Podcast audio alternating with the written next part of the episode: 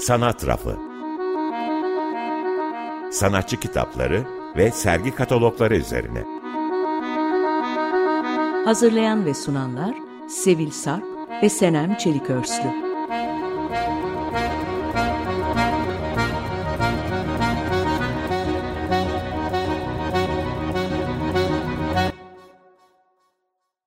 Tünel 1986 Sen bizimle sokağa çıkamazsın demişti Ali.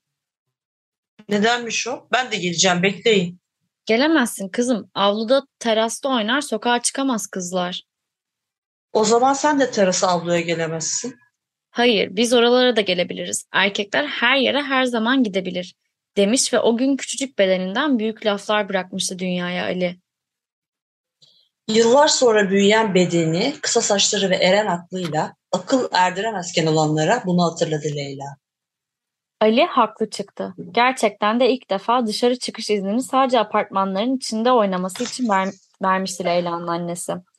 İçerisi uygundu kız çocuklarına. Katlar arasında oynamaya izinli minik kız çocukları. Kendi evlerinden koşarak çıkıp heyecan ile uzaklaşırken aslında başka bir eve yakınlaştıklarının henüz farkında değillerdi. Daire 2'den çıkan Leyla'nın varabildiği en uzak köşe daire 12 idi. Açmaz sözcüğünün idrak edilmediği yaşlarda dinliyordu. Evden uzaklaştığını sanarken başka bir eve yaklaşmak belki de kadınlar için çizilmiş sınırların Evinden- özetiydi.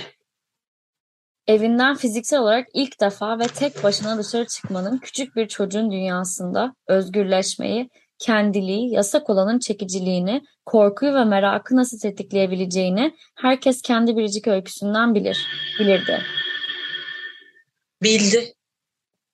Anneannesi geçelim pedagojik formasyonu, hitabet sanatına dahi hakkınca kullanmadan erkeklerden arkadaş olmaz diye bağırdı.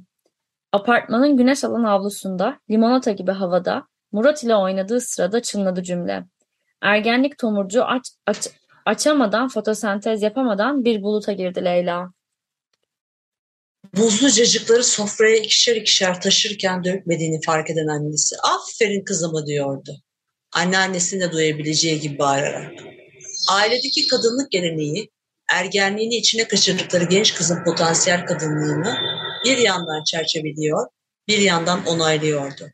Erkeklerle arkadaş etmeden cacıkları ikişer ikişer taşıyabilmek makbuldü. Ailece oturdular. Çiçekleri kocaman açmış desenli plastik örtü serili masaya. 6 yaşındaki erkek kardeşi Leyla'nın yüzde yüz pamuk, pembe renkli ipten tığla örülmüş ajur bluzundan yeni yeni fark edilen göğüslerini akşam yemeğinde olur ya fark etmemiş olan tüm aile üye, üyelerine muştulamıştı. Abla sen anne misin ki senin göğüslerin çıkıyor? Çok utanmıştı Leyla. Göğüslerinin de Leyla'nın da büyürken korunmaları gerekecekti.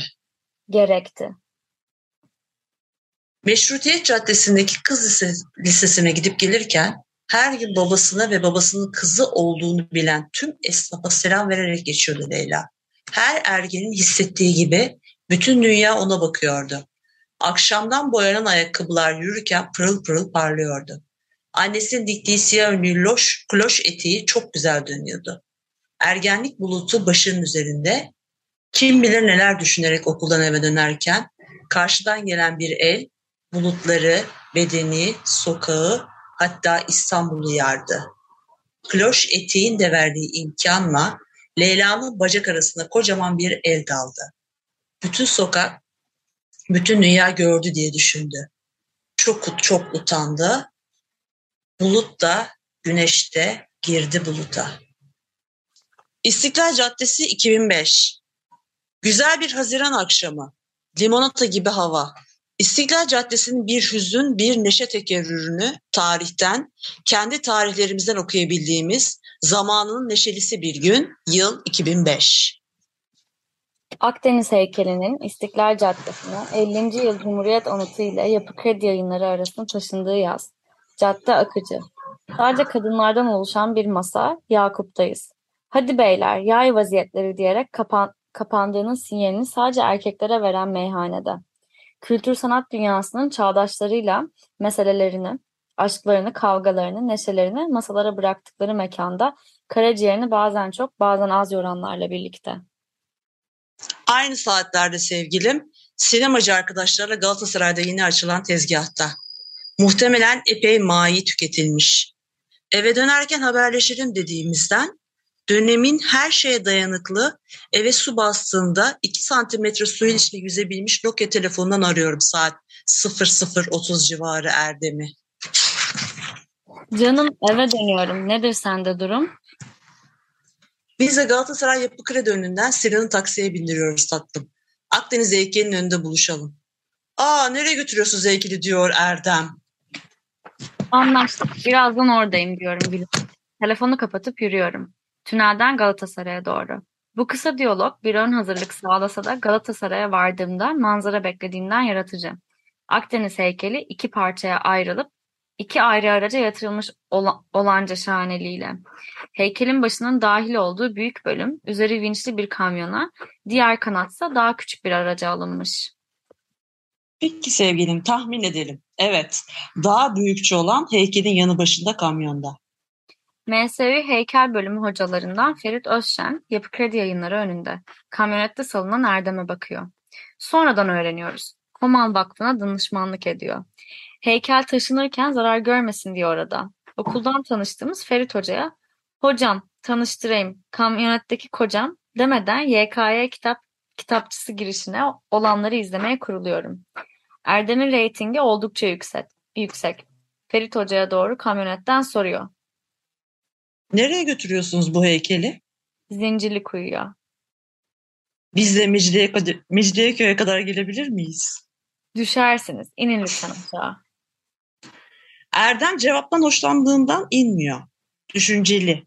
Arada bir heykele bakıyor. İstiklal Caddesi'nde güzel cuma akşamın hakkını veren pek çok çift var.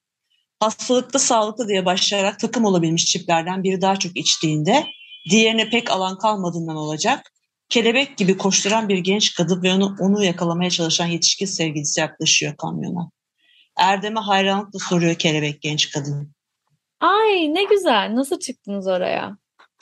Şuradan çıkabiliyorsunuz diyor Erdem. Olanca vakurluğuyla. Bir süre sonra bir iç kabulle kendiliğinden iniyor kamyonetten aşağıya. Yanına gidiyorum. Çok üzgün. Galatasaray'dan taksiye biniyoruz. Yüzünden düşen bin parça. Onun sadece üzüntüsü bende iki Türk kahvesi içmişim etkisi yaratıyor. Neden üzülüyorsun? Bak işte gidiyoruz nasılsa eve. Tatlım ya eve Akdeniz heykeliyle gidecektik diyor. Taksim 2013 Yürürken ayakkabı içine kaçan küçücük bir taş tanesi. O an dünyadaki her şeyin önüne geçer. Adım attıkça ayakkabı içinde yeni noktalara savrulur. Bir adımda ha kayboldu diye düşündükten hemen sonra öyle bir yerde kendini hatırlatır ki önceki adımda denk geldiği noktada kısa bir anlığına refleksolojiye duyduğumuz hürmetten olursunuz. Durmak bir yere tutunup etekli eteksiz, çantalı çantasız olmaya göre değişen biçimlerde eğilip kendisiyle tanışmak ya da ayakkabıyı ters çevirip gönderdiğinizden emin taşın sesini duymak gerekir. Oh çıktı. Çıkar. Hayatınıza birden giriverir, rahatsız eder, çıkarırsınız. Aynı anda 18. yüzyıl sonunda bir kadının yürümesinin düşük statü göstergesi ancak bir bahçe içinde refakatçi eşliğinde gezinti yapmasının normal karşılanmasına isyan, çıkar, isyan da çıkar içinizden. Bir kadının tek başına yürümesinin 18. yüzyılda ve bugün hangi anlamlara gelmiş olabileceğini düşünürsünüz. Kamusal alanda yürüyen ve yalnız başına vakit geçirmek isteyen kadın neden etrafında kuşku uyandırır? Bir başına sözcüğü ile tek başına sözcüğü arasındaki anlam söyleniş farkları nelerdir? Bakılanın bakana dönüşmesi bir ihtimal olabilir mi? Ya da George Sand gibi kamusal alanda erkek kılığında pantolon giyerek arıza endam etmek ister miydiniz? Bedeniniz dişil, hatlarınız yuvarlaksa gerçekten erkek kılığına girebilir misiniz? Ölmüş annesinin emekli maaşını almak için çarşaf giyinerek bankaya gidişlerinin birinde yakalan erkeği şu anda hatırlamanızın nasıl bir anlamı var? Kadınların tanıdık tanımadık sokaklarda, otobüste, dolmuşta, limonata gibi havalarda, geceleri dışarıda geçirdiği zamanlarda pilates topu üzerindeymiş gibi kaslarını unutamadığını düşündü Leyla. En son ne zaman rahat rahat yürümüştü? İspanya'da mı? Fransa'da mı? Kamusal alanda kadının varoluşu keşke ve öncelikle tacize hapsolmasaydı. Arkamda kim var? Erkek mi? Beni mi izliyor? Hah nihayet diğer kaldırıma geçti. Oh neyse beni de geçti. Paslar bir tık gevşer. Bir sonraki ana kadar. Arkanızı unuttuğunuz an başınıza gelenleri unutamadığınızdan arkanızı arkanızı da hiç unutamazsınız. Gündüz olur ya gevşediyseniz kamusal alanda size eşlik eden görünmez pilates topunuzu geceye refleks olarak şişirirsiniz. Fight Club'a hazırlık olsun diye değil de tacize uğrarsanız suçluluk duymayasınız diye. Hadi unuttunuz, sizi şişirirler, böylece topunuz otomatik olarak şişer. Gezide yakan top oynayanları hatırladı Leyla. Pek çok kadın arkadaşının en özgür hissettiği zamanlardı. Gezi kadınlara basit basit özgürlükleri tecrübe etme şansı verdiği için de kamusal bir armağandı. Erkeklerin yapmaları konu dahi olmadığından farkında olmadıkları, orada burada rahatça uyumak kadar basit gündelik şeylerdi. Aylaklar için İstiklal Caddesi ve çevresi her türlü duygunun müzesiydi. İzlemek, değişen, dönüşen her şeye uzun uzun bakmak, anlamak için zamanın, adımların, hislerin bol olduğu günlerdi. Caddede zamanı açılmış sahici bir parantezin içindeymişçesine nicedir böyle özgür hissederek yürümemişti Leyla. Değil Leyla, sanki kimse yürümemişti. Şarkıdaki gibi, çek beni içine, orada kalayım. Ta ki içine çekmek için gazı masalardan atlayıp koşarak nefes alacak yer aradıkları başka bir güne kadar.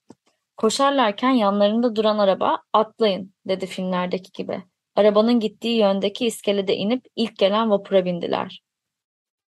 O güne kadar vapurda koltuklara uzanıp uyumamış olmak ne büyük bir kayıp diye düşündü Leyla.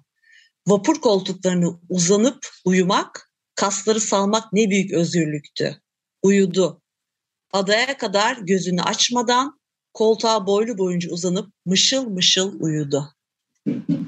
Ee, az önce size e, 13 Eylül e, 3 Kasım 2017 tarihleri arasında İstanbul Kültür Sanat Vakfı ve Fransız Kültür Merkezi işbirliğiyle Bigi Örer küratörlüğünde gerçekleşen Aylaklar sergisi için Yasemin Özcan tarafından yazılmış Limonata gibi hava başlıklı sanatçı kitabını okuduk. E, bu kitap bu kitaba e, Arter Kütüphanesi'nden, Salt Kütüphanesi'nden, Yapı Kredi Yayınları ve İstanbul Modern Müzesi Kütüphanesi'ne erişebilirsiniz. E, şarkıyla devam ediyoruz. Daha doğrusu bitiriyoruz. E, Aman Doktor şarkısının en sevdiğim Rumce versiyonuyla iyi akşamlar. İyi akşamlar.